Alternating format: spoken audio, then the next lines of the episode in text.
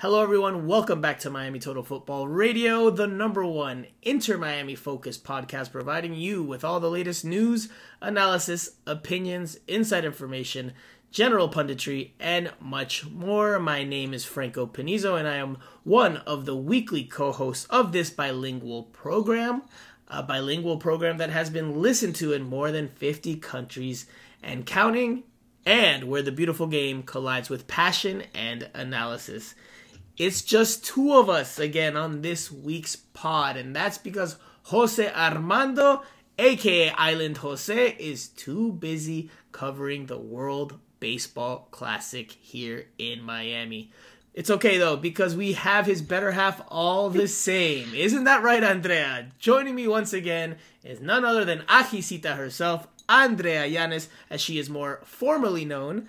Andrea, how are you doing today? I know you're also in the baseball mix here, but you're present. Jose is not. I guess that shows who's uh who's who's got a little more energy in the tank.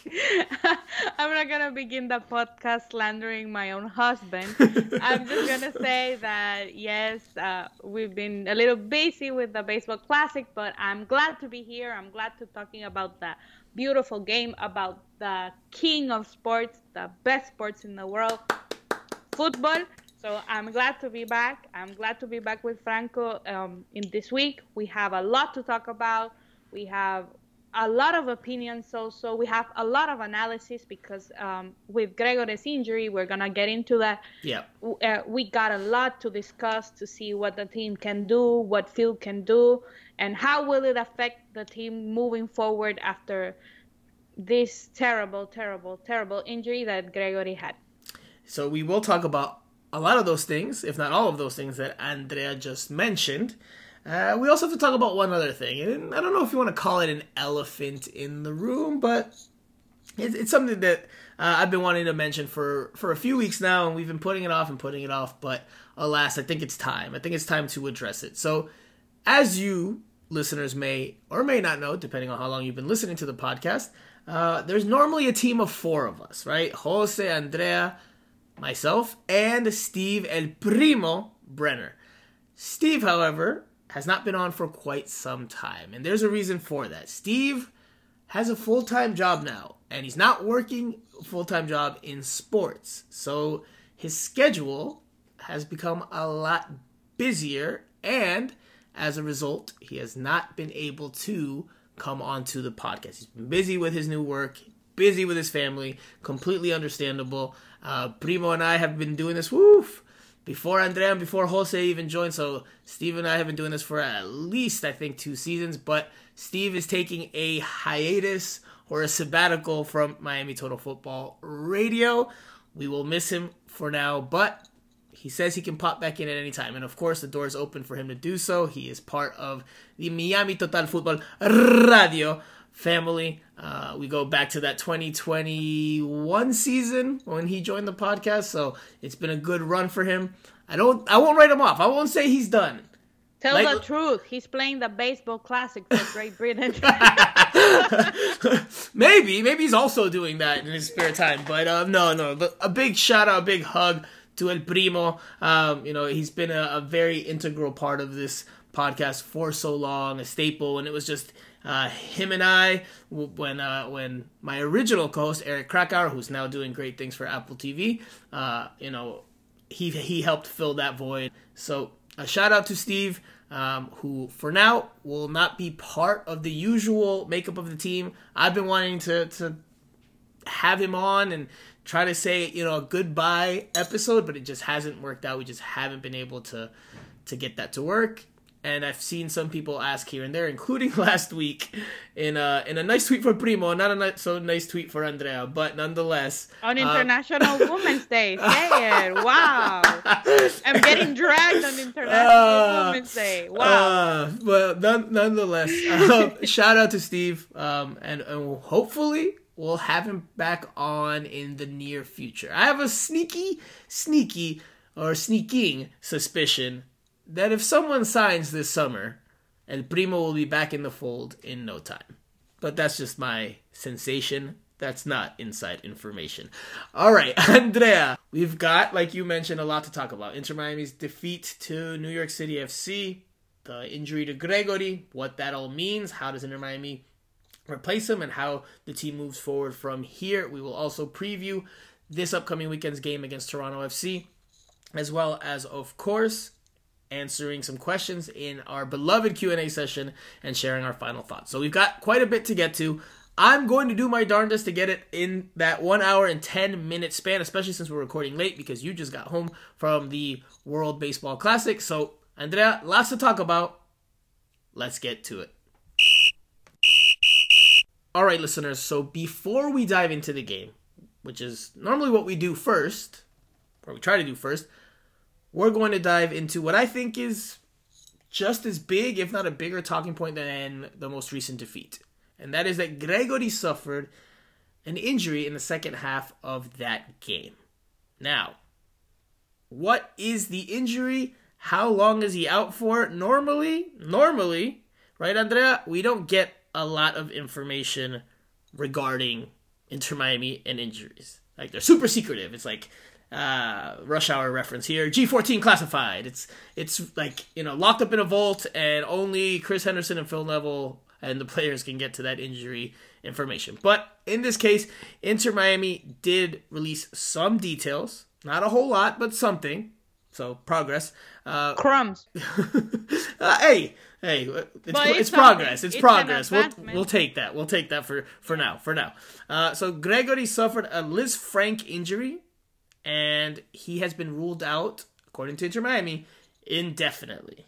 Now, he was set to go undergo, excuse me, a procedure on Tuesday at Baptist Health, and a recovery timeline will be determined at some point after that. Now, judging from the language in that release that Inter Miami put out on Monday, and judging from the scenes that we could see at Yankee Stadium with Gregore in tears as he was being tended to on the ground by the medical staff as he walked off with a noticeable limp and as he was afterwards carted off uh, on a I guess a stretcher is, is the right term there. Uh, it, it didn't look good. It looked really bad, and it sounds like he's going to miss a good bit of time. It sounds like it's going to be, to me, it sounds like months. Now I'm speculating because we don't have the information, but uh, my sensation, not information, again to reiterate, my sensation is that he's going to be out for many, many months. And that if that's the case, that's a big, big blow for Inter Miami. Andrea, your thoughts on the injury? How big of a blow is this for Inter Miami?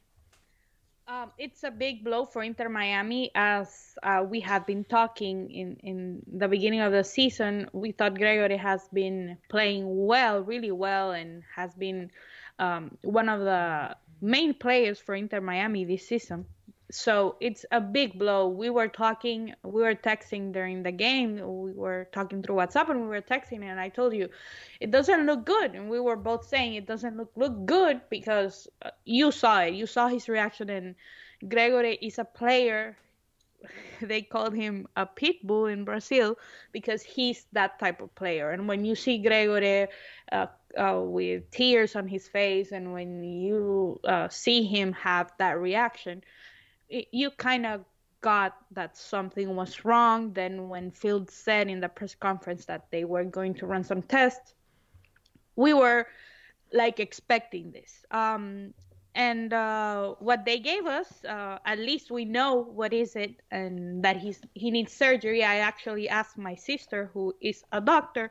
She told me that was um, a problem in his ankle. So he, mm. if, if if a person gets an injury there, I sent her the report that Inter Miami put out, and she told me if a person uh, needs to get surgery and needs to do therapy after. So, like you said, I'm expecting uh, him to miss at least a couple of months because of the surgery and about and because of the operation that he is going to need. He cannot get better without an operation, and and that is why they. I expect them if he hasn't had it yet, he's gonna have it very soon so that he can start his recuperation. And it's a big loss for the team. Um, listen, not only on the field because Gregore, uh, for for something, he's the captain. He's um, a figure that we've come to know that has a good relationship with all the players, with the coaching staff, with the media, and is a true professional. So it's really unfortunate to see him and to to have seen him go go down like he went. And listen, I also wanted to say like I read some people trying to to blame this on Pellegrini. Pellegrini did not go with any intention of injuring oh, Gregore. I don't think he, he went with an intention to injure Gregore. It's an uh, unfortunate and unlucky play, but it's a normal play. Mm. Andrea, we're going to start our disagreements this week. Okay, so this this injury happens in the 69th minute of the game as a deflected pass out of the back. Uh, I believe it was intended for Jean Mota from Christopher McVey, but it takes uh, a deflection. Gregore's racing to it, as is Pellegrini, so it's a 50 50. And Gregore, I think, has the advantage. I think he's got the positional edge there. He's going to get to it first. Now, Pellegrini tries a lunging slide tackle to, to win the ball. Doesn't get any of it, and he gets a lot of Gregore and that's where Gregore suffered the injury. So former Inter Miami player, you know, just just as luck would have it or as fate would have it, it's Matias Pellegrini that injures uh, Gregore on the play. But I do think it is reckless. I do think it's clumsy, and I I would say that that's how I would describe uh, what I saw from Pellegrini in 2020, which is three years ago. But that's the type of play I saw from him in general, not not not not in terms of like the defensive uh, aspect, but I saw a player that was a bit reckless in terms of some of the decisions he made, like uh, with the ball, without the ball, just just a bit careless. Um, again, not malicious, but just kind of not not not thinking. Uh, and I think that's what happened here. I think you know he he should because he, he's coming in from uh, not directly behind Gregore, but behind and to the side, like across from Gregore. he didn't need to slide in there. I get it; they're they're professionals, they're competing, um, but part of that is making. I think the, it was a normal play. I don't. I don't I, even think it was a yellow card. So mm, I don't. I, I've seen Andrea, people arguing arguing that it should have been a yellow card. I don't know. For me, it's a normal football play, and it's unlucky Mm. that Gregore got injured. I don't know Uh, about that one, Andrea. He goes across Gregore to try to win the ball, and and that's I mean that's where the Yeah, but injury he's happens. going for the ball. Right. Of, I mean, I'm not as again. I don't. I'm not saying it's malicious. Like, he- I'm he not saying it's malicious. Put the tackles and and and put eh, and hit him full fully fronted. He was trying to get the Well. I, again, I'm not saying it's malicious. I think it's reckless because it was cl- I don't know if reckless. I wouldn't agree with reckless. Maybe a little bit clumsy because of course and Gregore is injured and he's gonna be out for a couple of months.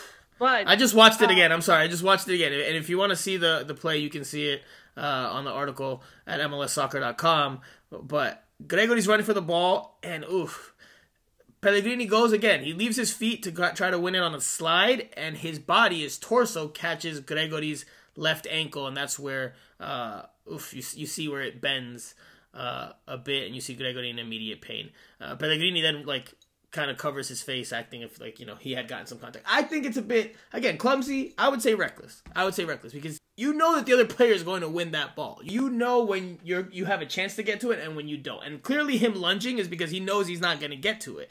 So I think it. Uh, listen, you could argue whether it's a yellow. You could argue whether it's a red. Debate over that.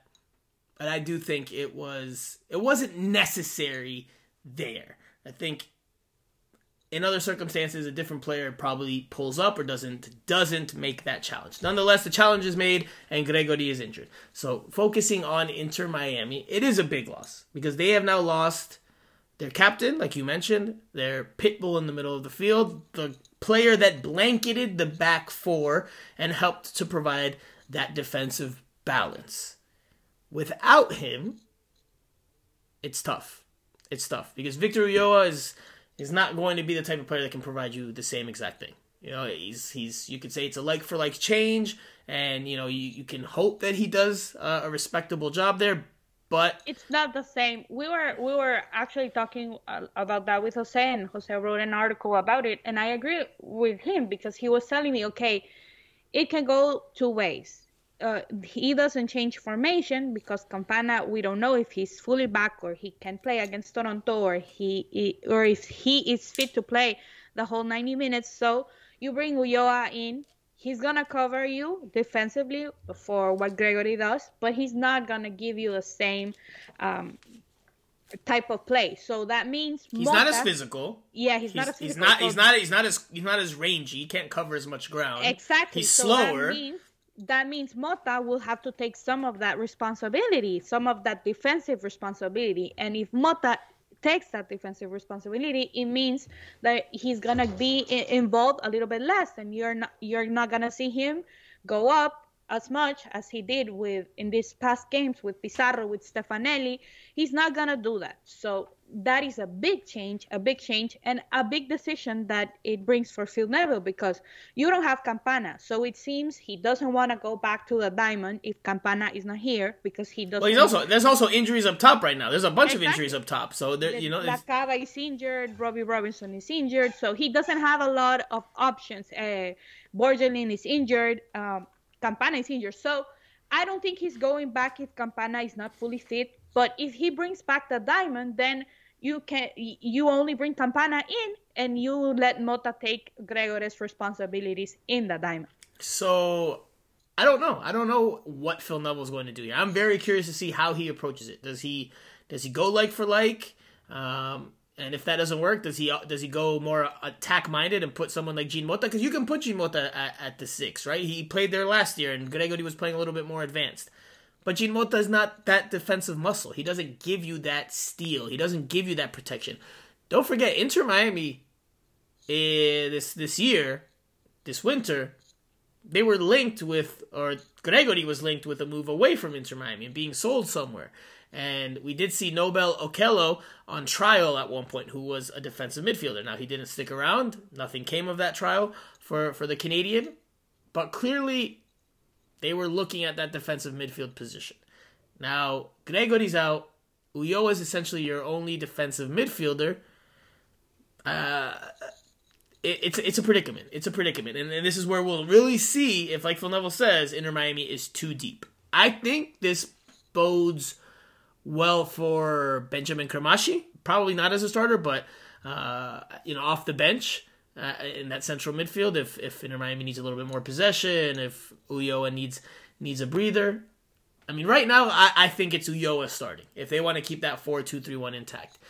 If and when, let's say Campana comes back and let's say Gregore's still out, if they go to the diamond, then I have real questions because I don't know if Ulloa can do that that that role on his own with no, no one with no one next to, to him. It would be Mota. Right, but then, but then, so then if you put Mota there, then I think you're completely taking a gamble because then I think the balance between attacking players and defensive players is is not there. I think you're yeah. unbalanced, right? And and I think you you leave yourself potentially exposed to get hit uh, on the counter and to be weaker defensively. And we're going to talk about the defense and whether they're as good as we've been thinking, or if they're not as good as we've been thinking, and Drake Callender has just been saving their blushes. So we'll, we'll get to that in a second.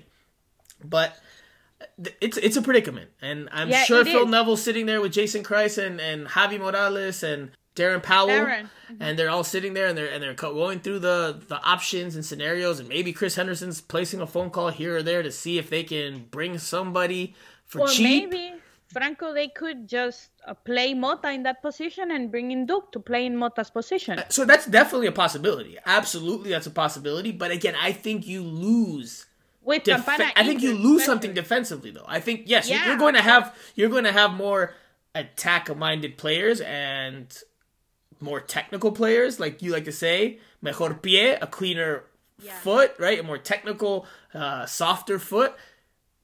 So that will help the attack then you but, but you you're, you're, the ball. Like estás resintiendo la defensa. Exactly. Yeah. Estás resintiendo la defensa. Yeah. Your defense yeah. now takes a hit. You lose a lot, a lot defensively.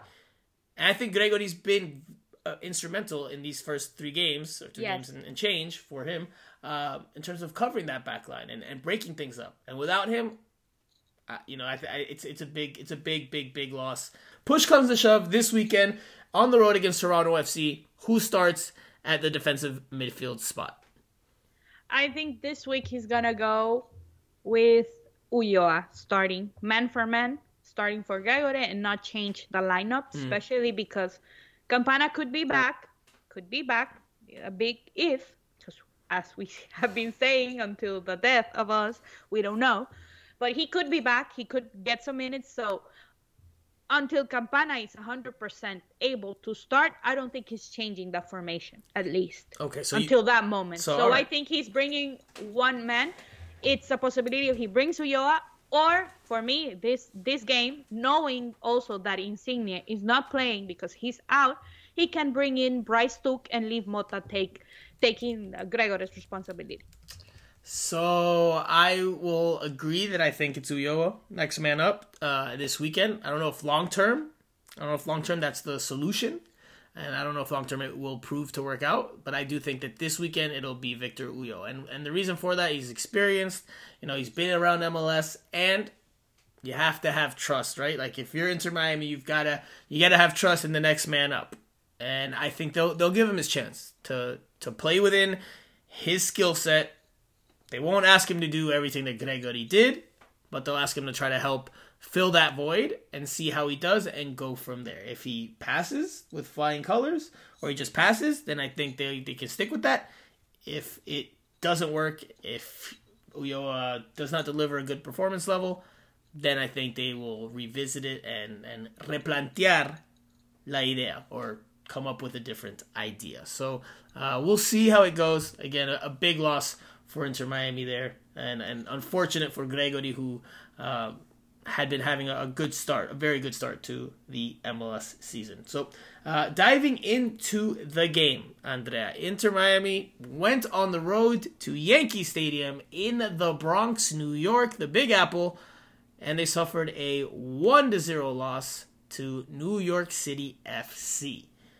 The lone goal, the game winning goal, the decisive goal, comes off of Christopher McVey, an own goal in the 36th minute, attempting to clear a free kick. McVeigh bundles home across on an awkward clearance attempt, and that's all that it took to sink Inter Miami to his first its first defeat of the year. Inter Miami's now 2 0 and 1. Right? I do wins, draws, losses in traditional football style. I know MLS does wins, loss, draws, but Don't let them change. whatever. MLS MLS can do whatever it wants. Here, MLS here can MLS. exactly. MLS can MLS. Here at Miami Total Football Radio, we're doing it the good old fashioned way. So I'm going wins, draws, losses. So Inter Miami now is 2-0 and 1. This was the starting lineup for Inter Miami in the match. Again, equipo que ganó no se tocó. So the team that had been winning went untouched. So we had the exact same starting lineup for Inter Miami. In this one, Drake Callender in goal. The back four, DeAndre Yedlin, Serhiy Kryvtsov, Christopher McVey, Franco Negri. That first line of the midfield was Jean Mota and Gregore. Second line of the midfield from right to left, Corentin Coco Jean. I, I try to put I my, when I say his name, I like start thinking about how you pronounce it, and I can never do it justice the way you pronounce Coco Jean. Andrea, so Let me tell you something so that you don't feel bad. I speak French, so that is why. oh, did not know that. Did not know that. Did not know that. But okay, well, I we'll haven't said anything because then they're gonna ask me to be an official translator, and I don't want the job. You'll be the interpreter at the Inter Miami press conferences. Okay. Corentin Coco Jean, Nicola Stefanelli, and Rodolfo Pizarro were the sec well, they comprise the second line of the midfield. And up top, Josef Martinez. Now we will talk about Josef Martinez. We talked about him last week and his lack of involvement in the final third. He was involved in the final third in this one, but did not deliver. We'll get there in a second. Okay, so we've talked about the goal. We've talked about the lineup. Let's dive into the game. Your analysis on the overall performance from Inter Miami in this one, Andrea. Did you like overall the showing, or did it leave you with a bad taste in your mouth? Um, I didn't dislike it. I didn't like it 100%. I think um, we saw good stuff in the first half, especially Mhm. with the chances that Josef Martinez had. Um, I think that is uh, the best we've seen in Inter Miami. Um, of him getting involved and him getting more balls, getting more chances. So I really like that. Um, I think the field affected them. Oof. I asked Phil after he was mad. He after my questions, he just got up and left. But uh, of course, the field has something to do because Oof. my God, that was you could see it in in in with these new Apple angles. Yes. It was Horrible.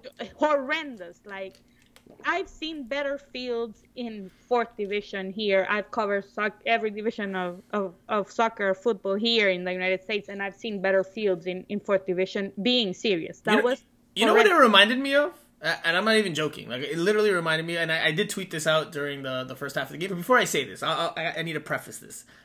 I lived in New York City. I covered NYCFC when they started in the league, and I went to their first ever game at Yankee Stadium, and I went to many games at Yankee Stadium. Heck of a uh, press box uh, catering or the press box food at Yankee Stadium. Superb. Now, I always knew that the field was terrible, right? Like the angles, it's a baseball stadium. So like even in the press box you're sitting and you're at an angle and it's not a soccer experience. It's not it's not made to be a soccer football experience. But I don't know if maybe over time I just got used to it or now maybe again, maybe I had become immune to it a little bit. But man, that field is terrible. There, there's essentially no wings. There's no wing. It literally No. felt like the second half of the Inter Miami media game. Like, and, Exactly. and I know we were playing 14 on 14, and there's no space to do anything. No, and I'm, I'm not like I'm not. That was a little little joke to to make it relevant. But it, like anyone who's listening to this Yes. who has played No. who has played pickup, you've had games. I'm sure you can nod your head in approval or or you know say no if you if you haven't but i'm sure the majority of you that have played pickup somewhere you've come across f- games where you're playing on whether it's a full field or a smaller field but you're playing adequate amount of people for that field whether it's 7 on 7 11 on 11 whatever it is but then someone always gets the idea ya que jueguen todos let everybody play and then you've got like this helter skelter uh, mess where you, the ball doesn't move because you're just there's no space. Everyone's on top of one another, and that's what I saw in this game, which we've seen before with Inter Miami versus NYCFC. yeah. But like I don't know, I don't know if Apple TV just emphasized it even more, if the camera angles were a little bit low. I don't know what it was, but like it was terrible. So sorry, Andrea. That was my that was my long uh, uh, intervention. But go you continue. said it. You said it best, and I'm gonna continue ranting because listen, MLS needs to do something about this field, man. It's CONCACAF didn't let them play there. Mm-hmm. They said no, this is not professional. And listen, every time the United States or a United States team goes to Central America or the Caribbean, they begin talking about the field, blah blah blah. Listen, I would prefer a thousand times to play on a muddy field than to play on that because that was seriously horrendous and not only horrendous, it's not up to the rules, the measurements. So as you were saying, you put the perfect example. It seemed like everyone was on top of everyone and you didn't have enough space for them to play a good match. And that is what happened. Inter Miami had possibilities, New York City had possibilities, but it wasn't an interesting match. Like it could have been if they played somewhere else, I'm sure. It's going to be different when they come here. I can bet you that. And it's really unfortunate because um, I really like some parts of, of Inter Miami. I, uh, I really did. And I think they should have won the first in the first half at least. They should have gotten a goal. I, I, I would have been happy with a tie. I think they deserved a tie. So before I end my rant on the stadium, right before I end my rant, so apparently NYCFC will have a a soccer specific stadium built in city proper, at least if you believe New York City FC, in 2027. Hopefully. I have I have my questions if it's going to happen by 2027, but nonetheless, uh, we're stuck seeing this field in MLS for a long time, and this is how I'll finish my rant. Is you know someone brought up a good point. Imagine someone in Europe or South America turning on Apple TV, tuning in or whatever, whatever the, wherever the game's broadcast in in this respect in the respective countries. Uh, imagine them turning on the the TV, the computer, whatever, and they see that. Like that, they ha- like that's got to be a joke to most people out there. I mean, it is a joke, and this is again, it's not a new development. Uh, uh, NYCFC's almost been in the league for a decade, and there's many more years to come on that field. But man, every time you see that, it is an eyesore. It is ridiculous. I can ridiculous. only imagine Christoph and Negris and Stefanelli's first time seeing this pitch. They must have. I can even hear their voices when they when I they did. Say Serhiy and I, I, I can imagine and Negris saying and Stefanelli especially since he's a very uh, he likes to talk about all that stuff and about football. Very, very soccer savvy. Exact. I can't imagine his face watching that because. Ma- imagine when they did el conocimiento de la oh cancha. When they walked out to, you know, uh, to, to get familiar, familiarize themselves with the field. You, they must have been like, "What is this?" And there was yeah. a there's the baseball mound. It's not far off the sideline. Exactly. There was there's the tape. There was a table with a guy the, sitting oh, it where, where, the field should be. There was literally a table with a guy sitting there, and I'm sure he served a, a purpose and he has his function and his roles and responsibilities. But I don't know what it was because he's literally just sitting there yes. where the field should be, and it, it's, oh, it's, it's it's not pretty. It's not a pretty sight. You won't expect to see any MLS All Star games there. Uh, I'm sure. I'm sure any international games there. Well, I'm sure MLS secretly is keeping its fingers crossed that no MLS Cup will ever have to be there. Um, but anyway, all right, back to back to the the game that was played because look, both teams have to play on that field. Yes, NYCFC is probably a bit more uh, familiar and used to it. Of course, it's their home field. Uh, Inter Miami, I agree with you, didn't play poorly. They they put up uh, a respectable effort, especially in that first half. I thought they were the better team in the first half. They should have yeah. scored at least one goal, if not two, depending on how you want to look at it. Josef Martinez had two good opportunities, one very good one out of those two, and he failed to put them away. Again, we'll talk about that in a second. But uh, on the collective side, you know, Inter Miami put up a good fight in that first half. They put forth a respectable showing. Now, the old adage, the old saying is that goals change games. Well, in this one, an own goal changed the game. Because while Inter Miami was attacking and looking more threatening, then comes the own goal, right? Josef Martinez fails to, to capitalize. If he scores one of those one of those two chances, or he scores the first one, which is the, the best one of the day for Inter Miami, then Inter Miami has a lead, and the whole complexion of the game changes. Now they have to protect the lead on the road. They don't have to necessarily bombard forward as much or, or look to get forward as much. The whole dynamic of the game changes, but he does not put it away. Free kick comes in. Again, late in the first half. Christopher McVey, I'm not sure what he was doing there. I know clearly he was trying to to hit the ball to safety, but he just bundled it completely. I think because vino a media altura, like it came at mid level, so not not high enough for him to head it, but not low enough for him to to play it uh, comfortably. I think he he got caught in an awkward attempt to clear the ball, and obviously, as you saw, he he pushed it inadvertently home, or not home, but inadvertently into uh, Inter Miami's own net. So Inter Miami at that point, they're up against it, and in the second half, the the whole game changed. NYCFC was more confident. Their head coach said that they also made tactical adjustments, but sure, there, there were some tactical adjustments they made. But I think the goal really changed the course of the game because then Inter Miami now needed to, to push more numbers forward and try to try to take more chances. And on the, I don't think they created another very clear cut opportunity like they had in the first half. And NYCFC just looked the better team, and, and they just had to protect their lead. They started to find more space in behind because Inter Miami was throwing more numbers forward, and they created some good looks. They could have iced this game. The only reason Inter Miami stayed in this game was because of Drake Callender and once again the amount of quality saves that he made here. We'll talk about his performance in in a little bit. So tale of two halves. Inter Miami better in the first half. Second half, the wheels fell off um, when they were up against it with their backs against and the wall, especially, especially, with the injury after to Gregore. Yeah, right. I think that changed the game. And a point that I wanted to touch is that they didn't use their five changes. I thought that was weird. I even asked Phil about it because I was really curious. Did they mess it up? He didn't trust uh, what he had on the bench. So I, I think I think part of it looking at the bigger picture is that they don't have many attacking substitutions out there. They just I know Gregore's uh, a defensive midfielder, but they didn't have a whole lot, right? Yeah. Like, they they're, they're like you've mentioned. Lacava wasn't in, hasn't dressed yet on a match day roster. Uh, Shanyder Borgelin still injured. Campana injured. Robbie Robinson injured.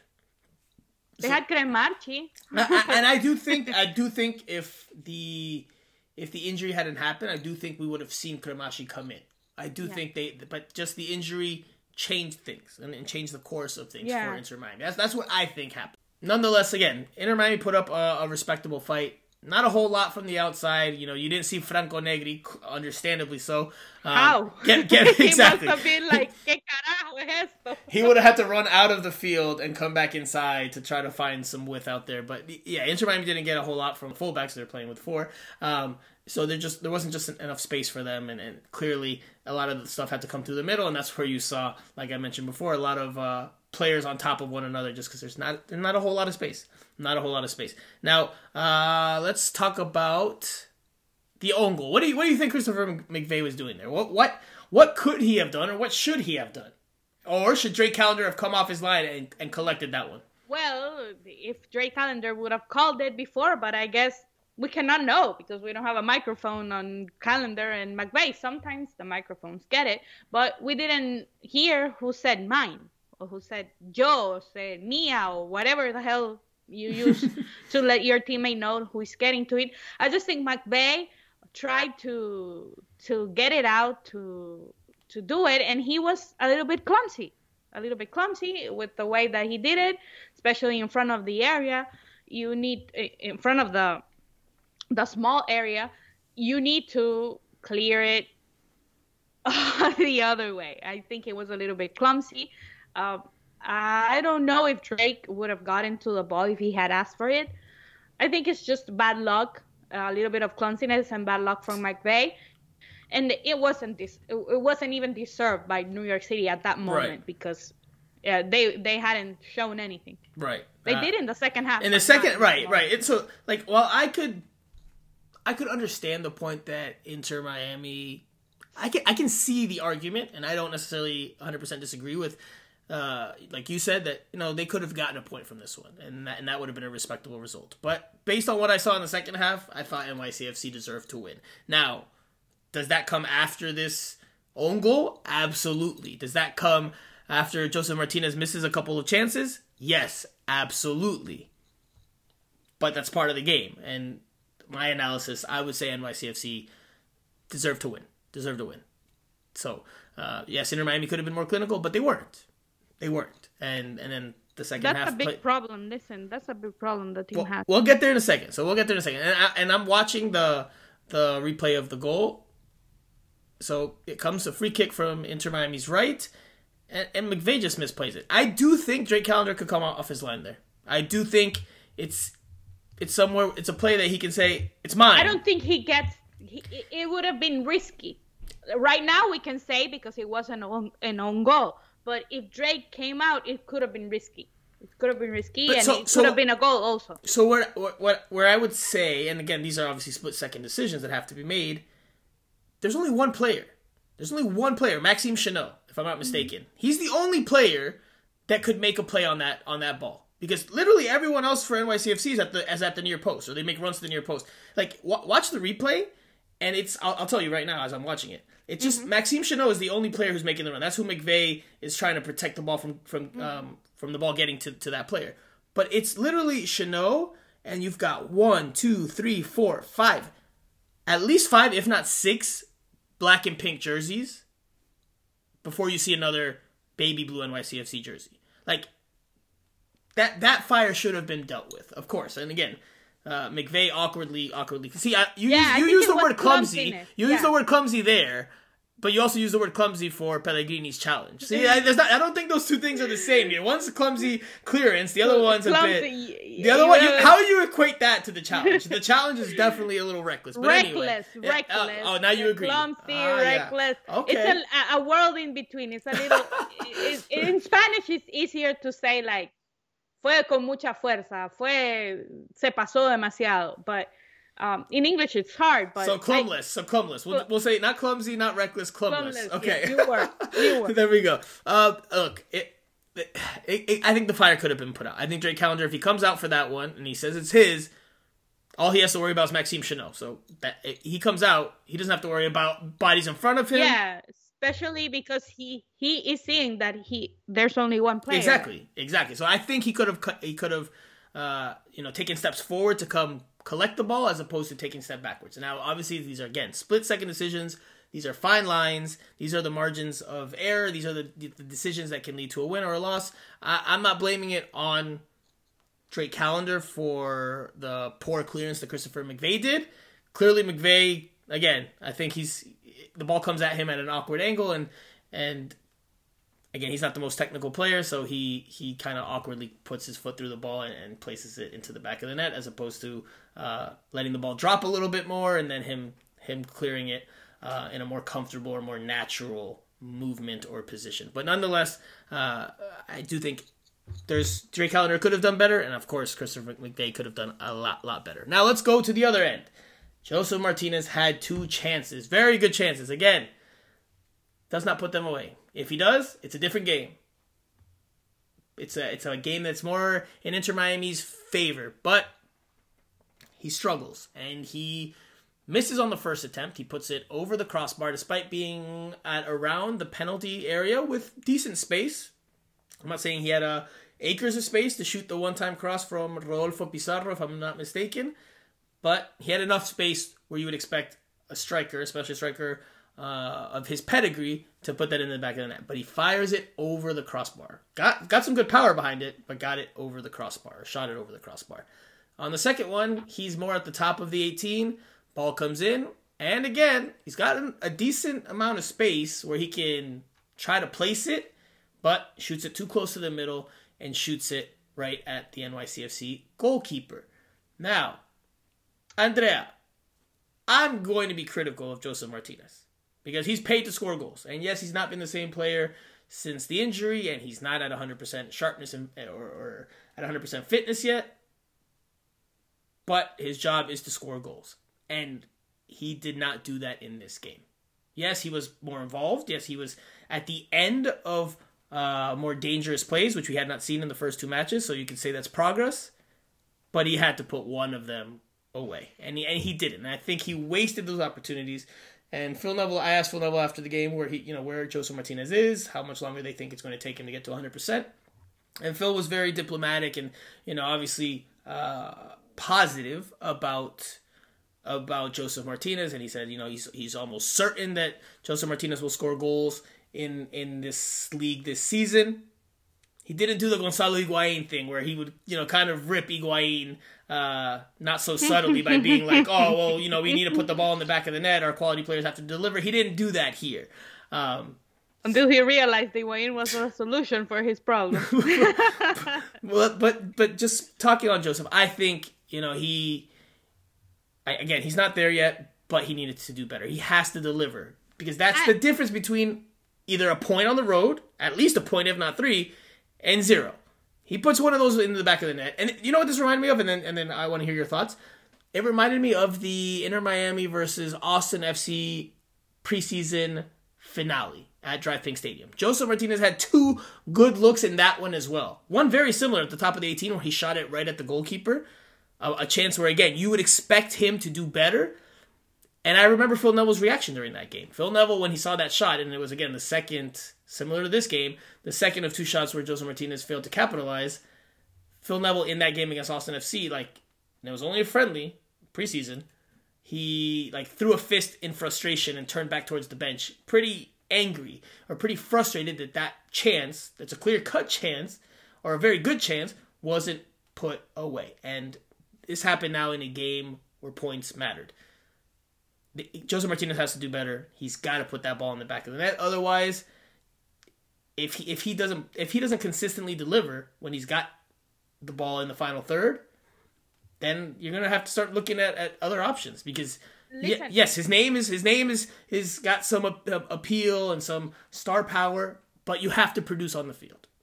If you're losing games because your forward's not scoring, or that's part of why you're losing games, then I mean then that's something you have to you have to really review. I don't think they'll bench him. I, I you know right now they're working him back up and and, and that is a problem, but... Franco, because um, talking about that, I agree with what you are saying, but also talking about that, Josef has now the pressure that he is the only striker with experience, with um, career of experience playing in the, and scoring goals. He's the only one.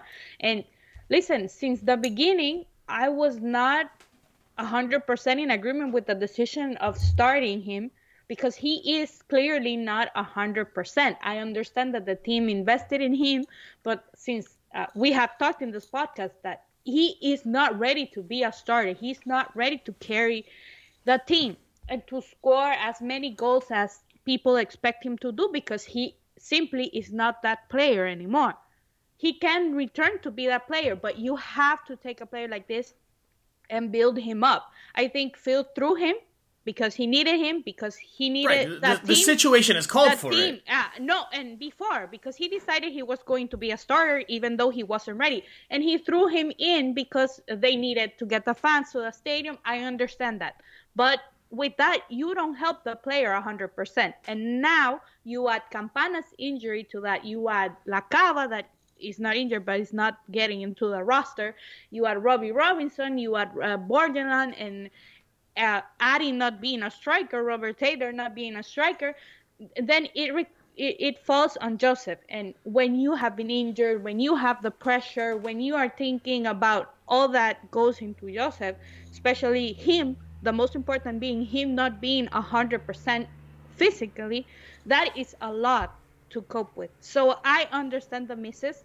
The, oh, it's, come on. It's, it's necessary for him to get these misses because that is the only way he will get to scoring goals. Listen, you, it was clear, yes, in another moment he would have gotten them in. Yes, I agree 100% with that.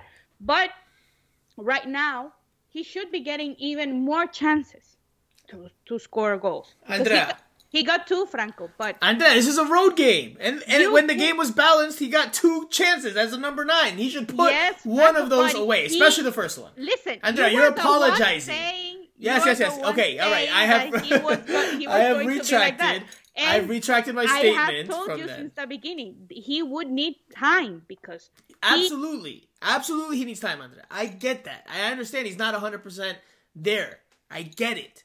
And the, but, the thing is that now but, the responsibility, Phil has has thrown the responsibility just to him. No, no, no, no. Does he? No. See, that's. I don't think that that's an accurate nor a fair statement because I don't think it's Phil's fault of the current. No, obviously the because of There's the been injuries, injuries absolutely. So exactly, and, and that's and, that, and that is how wants to be bad. And that's how I asked the question post game because because of the situation that the team is in, right? Because of these injuries up top, what was supposed to be a strike partnership where two forwards are carrying the scoring burden or splitting up those responsibilities between themselves or between one another because of the injuries, Josef Martinez is essentially right now the only number nine option. Yes. So now the shoulder, or excuse me, the responsibility falls squarely on his shoulders sooner than Inter Miami probably wanted it to. Wanted it, yes. Uh, but that's just nature of sports. That's what this. That's what's happened. Again, yeah, he needs that. so, but then so he, but he has to deliver, Andrea. That's what he gets paid to do. That's what he is paid to do. It's not as easy as to deliver because if every every player that is paid to deliver, then the Dolphins would have won five Super Bowls. Don't, don't, don't talk to me. This is not Miami Total Football. Uh, well, this is Miami Total Football Radio, but it's not Miami Total Football Radio. So no. Okay, um, so let no. me tell you something, MLS. Then Zlatan would have won five titles with LA Galaxy. Andrea, because he delivered in goals. Andrea, if Victor would have won with LA Galaxy, it's not. But he, di- but that. he didn't deliver the goals. That's what. That's the whole point. Is that he did not deliver but the goals when they needed him people to. People are mad because they expected him to be the Josef from Atlanta, and no, no, he no, is not that. I'm not asking him. Moment. I'm not asking him to score a hat trick. I'm asking him to put away a clear cut chance that he had. That's what he should have done, and that's the expectation he should be held to because he is a player with quality and experience. Is he the same player he was a few years ago? No, but that does not mean that he should not be expected to put away that first chance. Again, I understand no, he's not 100%. I understand. I understand. It was centimeters. It was centimeters. He shot it well. It's not like he missed it or it it was bad luck because a couple of centimeters lower. Not bad luck, and, and yeah, those are the margins. That's not bad luck. He didn't hit the post here. He shot it over the crossbar. I think you're apologizing for him a little too much. I think, look, he's a striker. He gets paid to put the ball in the back of the net. You could even see him with the and then, hey, kudos, kudos to Apple. Not gonna score more than eight goals this hey, season. I have told it since the beginning. It's early. But it's right early now, for that. It's early for that. Kudos to Apple, by the way, because I really like their HD. Uh, cameras and the new cameras they brought in with the new angles because you can pick up a lot more detail. It's more, it feels more football friendly. Well, the Yankee Stadium field does not. The the broadcast do because you could see the close-ups on Josef Martinez after the misses. You could see him yeah. lamenting it in his in his head. You could see how he was like, "Man, I should have put that one away." You could you also saw at halftime when they zoomed in on Christopher McVey how yes. he how he said pretty pretty uh noticeably, "F me." You yeah. Know? So, uh, so, you could also see Phil when Pellegrini injured uh, Gregore. But, but, but okay, so listen again. It's not all on Joseph. You know, Nicola Stefanelli. It's Nicola Stefanelli also hasn't hasn't gotten there yet. He talked today yeah. on Tuesday about how he knows he has more to give the team. Que él puede dar más. You know, he talked about that uh, briefly. So you know, if, if Stefanelli picks up his performance, and that should help Josef Martinez, but you have to expect Josef Martinez to put that ball in the net. That's what he gets paid to do, regardless if he's 100% or not. Because guess what? Victor Ulloa is going to probably play this weekend, or at least we think so. And he hasn't played in several weeks but he's going to be expected to deliver a, a, good performance level there. It's not because, oh, well, he hasn't played in a few weeks, so he's rusty, so that's okay. That's an excuse. No, those are excuses. He has to put the ball in the back of the net. That's it. Simple. Period. That's it. Bottom line, especially on chances like that. All right, let's let's move forward because we will get stuck on this topic for a while, it seems. Um, Drake Callender, just just quickly because we've we've touched on um, his strong start to the season. Again, in the second half, he came up big to keep Inter Miami alive to give them a fighting chance to, to take something out of this game. They don't, but another stellar showing from him in goal. He was again named to the MLS team of the match day, second time in the first three weeks that he's done that. Any thoughts on his continued strong start? I really like Drake Callender. I think he's progressing well, especially with his sh- shot stopping. He's a great, great goalkeeper. I think I agree with Phil. It's time for him to get to the next level, and the next level for him is the getting to the U.S. national team. And I've been asking him since a year ago, practically, since he began, if they had called him. Unfortunately, they have not that is an experience as a player you need to get for you to change perspective for you to grow in your game. And i think that is what drake Callender needs in this moment that kind of um, um, i don't know how to say it like that kind of commitment of responsibility that you get in a national team. I think he needs a taste of that and that will help him grow. I've, him grow. I've seen this type of thing before right? And you know, I get called, and Jose has called me in the past. Drake Callender's representante, his representative, his agent, because I've I've sang his praises dating back to last year when I think it was pretty clear that he can he can make very good saves and he's got very good shot stopping abilities. I don't think he's in the national team picture conversation yet. I think he's starting to become an interesting option. That listen, the U.S. men's national team doesn't even have a head coach right now. So, um, but yeah, nonetheless, he's, he's he's a player that you start to watch a little more closely. But I don't think he's in the conversation to to be called up yet. You need to do this consistently. Consistent, yeah. Consistently. Jose Jose agrees with what you have said. And Absolutely, he had told me that because yeah, I understand that, but listen, um, especially in these games that are coming up with uh, Nations League that the U.S. practically could you give him a call and have him as a third goalkeeper?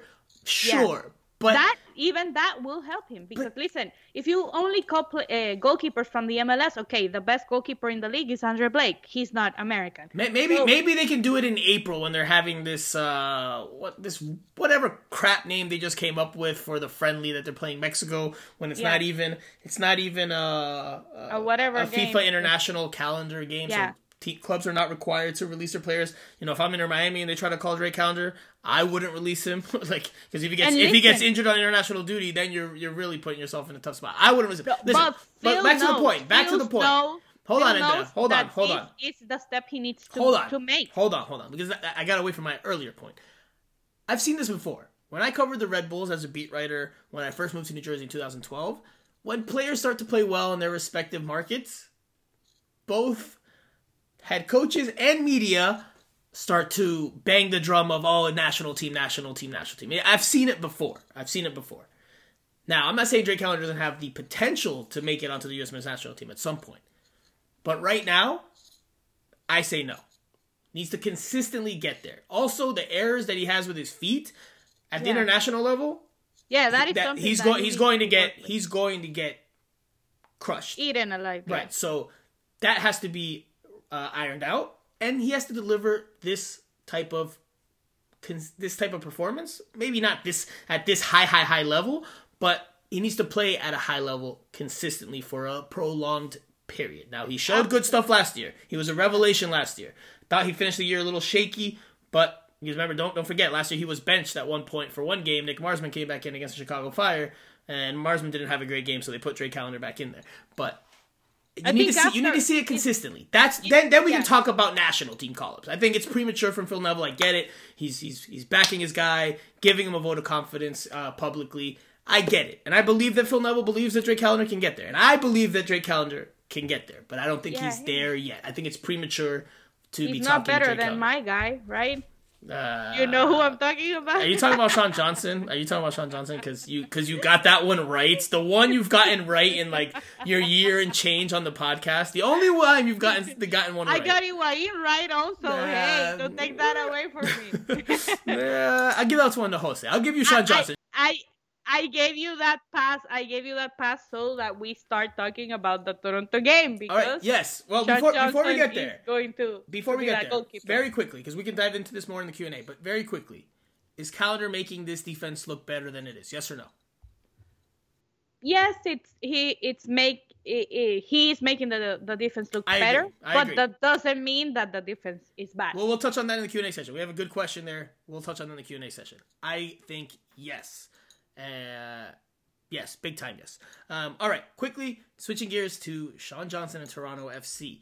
Inter Miami goes to BMO Field on Saturday. Like you mentioned before, Italian national team player Lorenzo Insigne is out with an injury. He will not play, which is helpful for Inter Miami. Uh, now, Toronto FC is winless on this season. They lost away to DC United, tied away to Atlanta United, and then this past weekend tied 1 to 1 at home against Columbus. So, they have a 0 win, 2 draw, 1 loss record. And they've and they've scored four goals, so you know they can score some goals here. It's a, it's Bob Bradley's team, so you can expect them to try to be the protagonist. Uh, I don't know if Inter Miami will get the same type of possession as they did against NYCFC. NY, against NYCFC, Inter Miami won the the possession battle, but I don't- I don't necessarily see that being the case against Toronto. Now, very quickly, Andrea. Last week we thought Inter Miami could beat that NYCFC team. We thought it was a winnable game. And based on what we saw, it was a winnable game. They just didn't do it. Is this game against Toronto FC a winnable game? Can Inter Miami win this match without Gregore? it's a winnable match, especially because Toronto haven't found themselves. They're missing their most important player, but still they have interesting pieces. Richie Laryea, they have Bernardeschi, they have a good goalkeeper now. Let's remember that Miami won last year because the goalkeeper, that thing that he did in when they came to play here. Do you remember that howler that he had? was horrendous. But now they have a good goalkeeper. But I think Miami has more possibility to win against Toronto than uh, with New York, especially because they're playing in a, a good field, first of all, and then because Miami can take advantage of all the spaces that uh, a team of Bob Bradley leaves because they are an attack minded team. So Inter Miami can take advantage of that they have the weapons. They have uh, Josef Martinez, but they need to have Pizarro and Stefanelli creating more chances, creating more dangerous opportunities in the spaces that the uh, Toronto FC is going to leave because Toronto FC plays going forward. They don't they don't wait for you or right wait for you to come. Right. So, like you mentioned, Federico Bernardeschi will be a player to keep an eye on if you're into Miami. Look, if I'm Phil Neville, and you know, I, I, I give this player that I'm about to mention all the respect for the career he's carved out, especially you know with the national team. But at this point, he's not what he used to be. If I'm Inter Miami, I go at Michael Bradley yeah, as a, as a, as a point. Like that is who I'm going at consistently. Look, they've they've partnered Michael Bradley with the more athletic, the more rangy. Of course, Michael Bradley's at a later stage in his career. Um, Mark-Anthony Kaye. Mark Anthony K. to help you know uh, fill the spots there in the midfield defensively. Bradley's good positionally, but athletically, I've seen him get beat very easily, often over the last few years. If I'm Inter Miami, I'm telling that midfield, go at Michael Bradley any chance you get. Dribble at him, penetrate through that part of the field, try to get around him on the dribble because it's doable. And I think that that can unbalance Toronto FC and that can that can be a very big key for success for Inter Miami. Now, without Gregore, I'll say what I said last week. Un punto es un buen negocio for Inter Miami. A point on the road, I think, is uh, a good result. A win, of course, absolutely. You would take a win today if they, if you know, if somebody offered you and said, "Andrea, I give you a crystal ball, and Inter Miami will win in the future." Will you take that? You know, if you if you're Phil Neville, you say, "Yeah, absolutely." But now, if if someone came in the future and was like, "Here's the crystal ball, you will tie on Saturday," will you take that? You know, like if I'm Inter Miami, I would take a draw today. I would say without Gregore I would take a point on the road against Toronto FC. I think it's it's respectable. I think it's a valuable point, and and then you return home and you've gotten something out of this this road swing. Yes. So you would take you would you think a, you take a draw. You would be okay with the draw if you're Inter Miami. I think I say yes. I don't know if yeah, that's what Phil yes. Neville I thinks, yes. but I, I would say yes. I would yeah, say, especially without Gregore. Yes, yeah, that plays a long, long long way in what Inter Miami we're gonna begin can do this season. We're gonna begin seeing that in, the, in this game in Toronto. Listen, in Canada, uh, you still have the cold weather up there in exactly, Canada. Exactly, exactly. It's gonna be hard. It's gonna be hard for the team. It's gonna be hard. Forecasted, a... forecasted as high as 33, as low as 24 Fahrenheit. And you can see in this last game against New York City FC yes. how cold Inter Miami players Especially felt. imagine for Josef and Stefanelli that they have to get accustomed to the humidity down here and now you're taking them exactly. to that kind of temperature they I don't expect them to play more than 65 minutes to tell you the truth because it's gonna be hard on them. So that's so that's the question then, Andrea. To, to start wrapping up this segment, what lineup do you see? Are you only saying Ulloa for Gregore? That's the only change we see based on what we know. Again, this is early in the week, Tuesday night, uh, well, Wednesday morning because we're past midnight now. But uh, is that the only change you see? Ulloa for Gregore? Is that what you think? Uh, yes, I also I'm gonna put an asterisk on asterisk on that because I can see also uh, Phil getting uh, bringing Bryce Duke mm-hmm. to, as a starter for Stefanelli yeah. because of that temperature, because of the conditions, and because he's not 100%. And listen, if you get a knock in that cold with a player that is not 100% physically, you could cause an, an injury, and you, Inter Miami cannot afford to lose more players to, to injury. So I can see Bryce Duke also coming in for Stefanelli in this match. I didn't like Bryce Duke's performance off the bench against NYCFC. I didn't think he, he was particularly good. Uh, he, he lost the ball pretty carelessly a few times, but I do think at this point it's an option that Phil Neville is probably very strongly considering. Because, again, it's not inside information. This is just my sensation, my supposition from the outside. Stefanelli's clearly not 100%. Again, he spoke Tuesday about uh, how he has more to give. He still he talked about how he's still adapting to the league and the weather and the new life in a new country. all that stuff plays a part. You know, if you can't focus 100% on the football because you're taking care of your family and making sure that they're okay, like as you're trying to think about um, getting a car or getting an apartment or getting the baby set up in aftercare or whatever it is that happens in the day to day life of a player, then you can't focus 100% on the football. Even you try as much as you want on the physical aspect of things. So, I think Duke for Stefanelli, based on the performance levels of Stefanelli to this point, I think it's it's a possibility. I think it's a possibility. Yeah. Uh, I do think Ulloa for Gregore, and then I think uh, I think the rest of the team stays the same. Maybe, yeah. and this is not again not inside information. It's not inside information. Possibly, maybe we could see Inter Miami switch to a back five or a back three if you want to look at it that way, just to try to help shore things up defensively.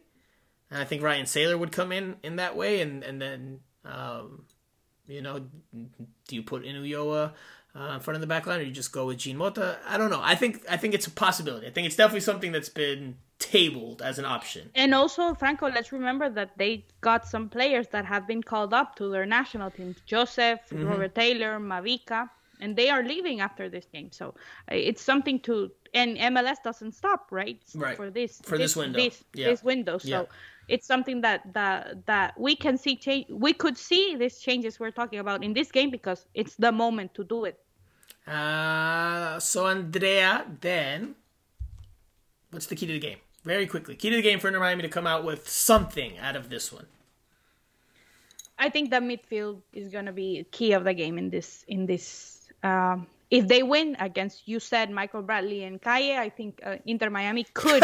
Calle, it's K, it's K. K. Pronouncing whatever. it Calle like Calle, it's Spanish. Whatever. That's hilarious. Ma- Mark Anthony, Mark Anthony Street. Mar Anthony, I'm gonna don't don't get. There we go. I like that. I like that. Mar Anthony K, like you call Mark Anthony, it's Mar Anthony. There what we go. Mark Anthony? There we go. Mar like Anthony Calle. so uh, I think uh, um, this is a, they, this is a bilingual podcast yeah, it's a bilingual podcast. so, so I think if they can, if if listen, if Pizarro, Stefanelli, and um, and um, uh, and Mota can dominate and, and can get their playing abilities in that midfield, I think it's gonna going to be important. It's going to be important. So I guess uh, the duel in this in this game, especially for Inter Miami, is in the midfield. Uh, I think for you, I think I want to say take your chances, but uh, you know what? I think they need to be more solid at the back. You know what? You might not need a goal. You might take a 0-0 draw and take your point, and, and that's fine. And that's fine. That defense needs to be better because they've relied too much on Drake Callender, and we'll touch on this in the Q&A session. They've relied too much on Drake Callender to bail them out through this point in the season. Again, I do think Callender's making that defense look better than it is. I'm not saying the defense is bad, but they've given up some clear looks that you can't expect Callender to continuous to continue to bail them out of on a consistent basis. Defense has to be better. You can if they can hold their own defensively without Gregore, which again that's like that's a key part.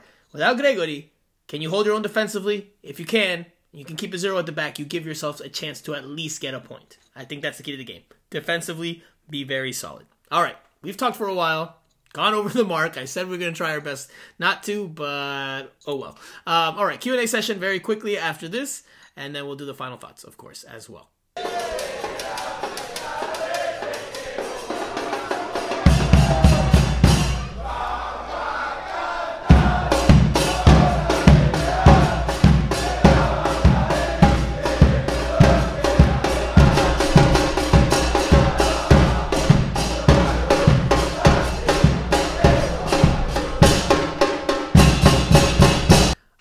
Q&A will go very quickly because we're going long. All right, and it's past midnight now, thanks to the World Baseball Classic. Which Josef is enjoying also. I e- Edison Ascona. Edison Ascona, Edison too. Ascona. Tomorrow, yeah. Edison Ascona has...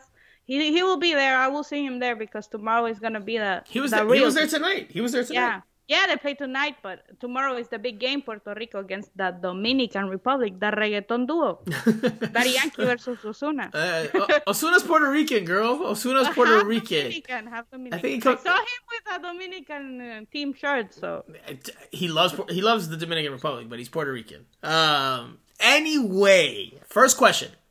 Comes from battered herons, and it's something we've touched on for a bit here, so we'll go in a little detail, but not too much. Has Drake made this defense look better than it really is since they haven't surrendered a goal by an opposing player yet? So just just to reiterate, through three games, Inter Miami's given up a total whopping one goal, and that was the Christopher McVey own goal.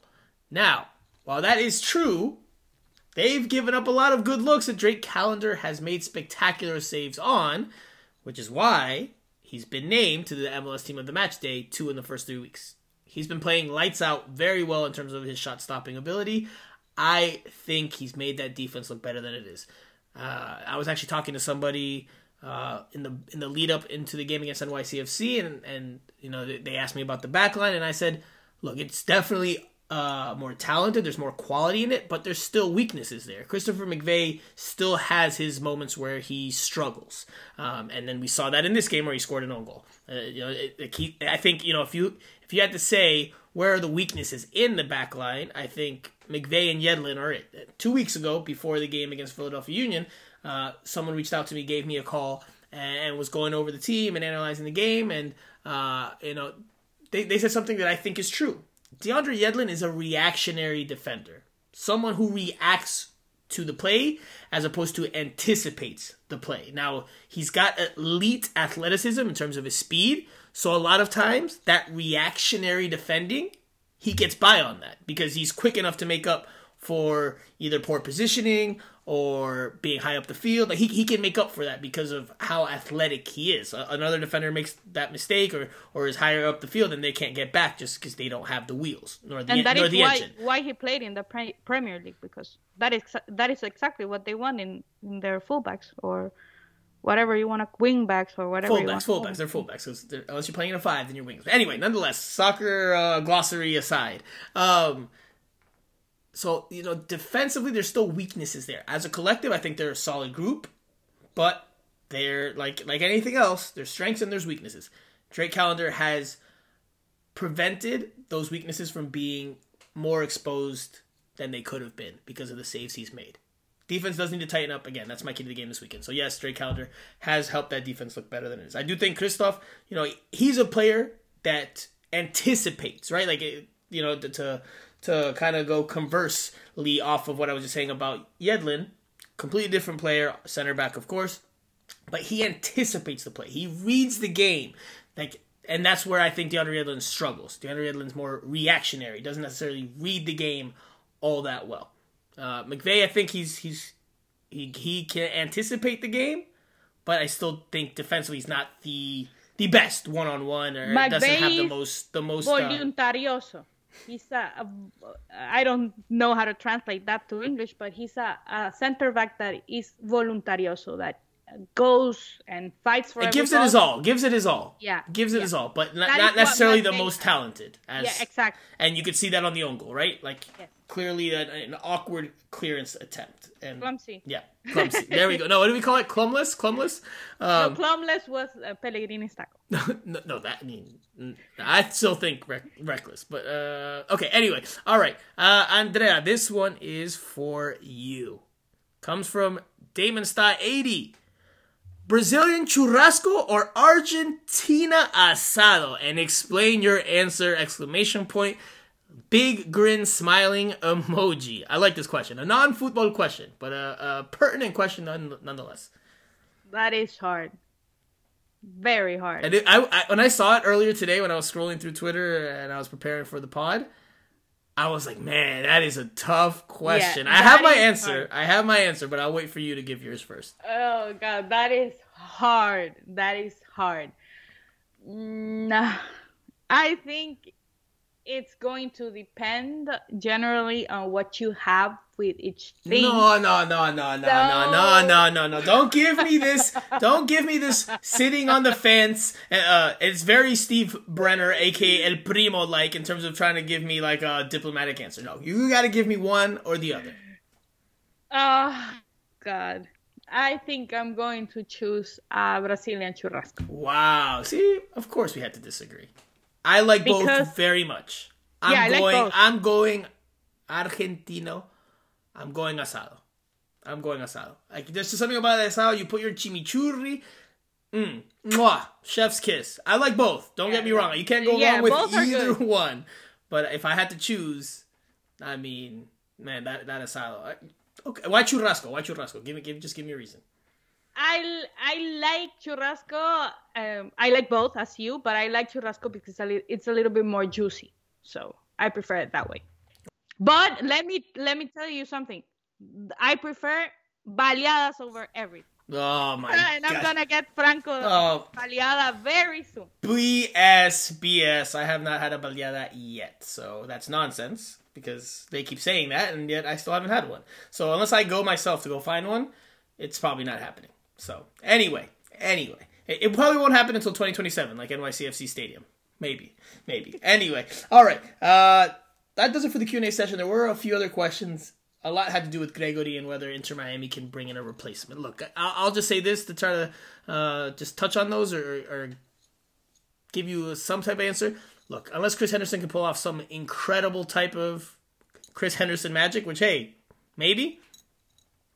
I don't think they're going to bring in anyone that's more than a depth piece. Um, because you have to think longer term, right? If Gregore's still part of the plan, or Busquets, who's supposed to potentially, maybe, possibly arrive in the summer, he's part of the plan. Um, you know, you're going to bring in somebody else that's going to be in this picture long term for what is a, a, a temporary uh, issue. So I think if if anything, they might they could potentially bring someone on board. I'm sure Chris Henderson is exploring the options, but I think it would just be for a depth piece. I don't think it'll be a, a game changer or anything like that. It'll just be someone that can help fill the gap or fill the void in the meantime. All right, Andrea, final thoughts. I'll give mine, then we'll close out the show after that. Go. Okay, my final thoughts for today is the CONCACAF Champions League. And uh, this is a learning uh, experience for MLS because what Austin did uh, going to visit Violette FC from Haiti to the Dominican Republic was an insult to football. They didn't take the game seriously. They paid, they lost 3 0. And today, even though they won, they lost against Violette FC. Violette goes through. They're going to play either Orlando or Tigres and Austin is eliminated. This is a lesson for uh, MLS teams. They need to take the tournament seriously, like Philadelphia did. Philadelphia went, they kept their players, they played their players here during the weekend against Inter Miami. They lost against Inter Miami. They went to El Salvador, they got a draw. But today they got to their home and won 4-0 against one of the biggest teams in Central America. They did their job. They respected their rival and they are through. And Austin is in their house with the worst ridiculous uh, result in CONCACAF history because they were a little bit no, they were not a little bit. They were disrespectful and they didn't respect their rivals and they didn't respect football because this is what football is about. So I hope they will learn because this in a serious league and in any other league that is participating in this tournament would be a resultado saca técnico. So I hope the league and the team learns and grows, especially their head coach who was very arrogant. Está. learns- There's the word. That is the correct word. Learns to take competition seriously, like Jim Curtin, for example, did, or as Steve Cherundolo did with LAFC. And they look, they got the result. They are through. Uh, Philadelphia is through. Uh, LAFC is practically through. So look at the difference. MLS should learn to respect and don't be arrogant just because you have money. So that is the correct word. Arrogant. Soberbios. That is what Austin Exactly. FC was. They went with a wholesale changed lineup to uh, well, the Dominican Republic. That's where the game was played with the unforgettable tree behind one of the goals. Um, but they thought, hey, we could send our, our B team, complete B team, and we'll get a result. And if if they if we tie, then so be it. We'll take care of business at home. Or if we lose 1-0, we'll take care of business at home. No, no. Put themselves in a hole by being that arrogant, by being that confident, uh, overly confident. I can't even say confident. Arrogant. By being Arrogant, arrogant, yeah. and they came back to bite them. It came back to bite them. And this was a, a a team, a Haitian team that couldn't travel several players, multiple starters because of visa issues for the away leg, and they got uh, they still got the result. They just barely made it. They won the the leg three to two, and under uh, a barrage of chances and under uh, a lot of pressure laid on, but they did enough to, to hang on and to stun Austin FC. Like you said, it's a learning lesson. Austin FC is a young a young organization, so they'll learn from that. Josh Wolff will learn from that. But yes, definitely uh, was a case of arrogance there from Austin FC. Now, for me, my final thought is that David Beckham is back in town. David Beckham reappeared for Inter Miami la- late last week at practice, smiling, talking with some of the players, and then he traveled to Yankee Stadium to take in the game. So David Beckham is back in the South Florida scene. I don't know how long he's sticking around for, but uh, I don't know if it's a positive. I don't know if it's negative. Whatever you know. You can, you can Was view- he the salt? Fue la sal? was he the bad luck? I don't know. I don't know. He was just there. He was there, so he's back in. Um, I don't know if he'll he'll travel to Toronto or not, but um, he he made a, a reappearance with Inter Miami. So something we didn't touch on. I don't think it deserves a whole lot of dissecting, but you know, noteworthy nonetheless. Beckham is back. All right, so that does it for this week's show. We've gone longer than we wanted to. Again, we're working on it. We're working on it. We're uh, we're work in progress here. So for Andrea Yanez, I am Franco Panizo. You have been listening to Miami Total Football Radio. I will talk to you guys again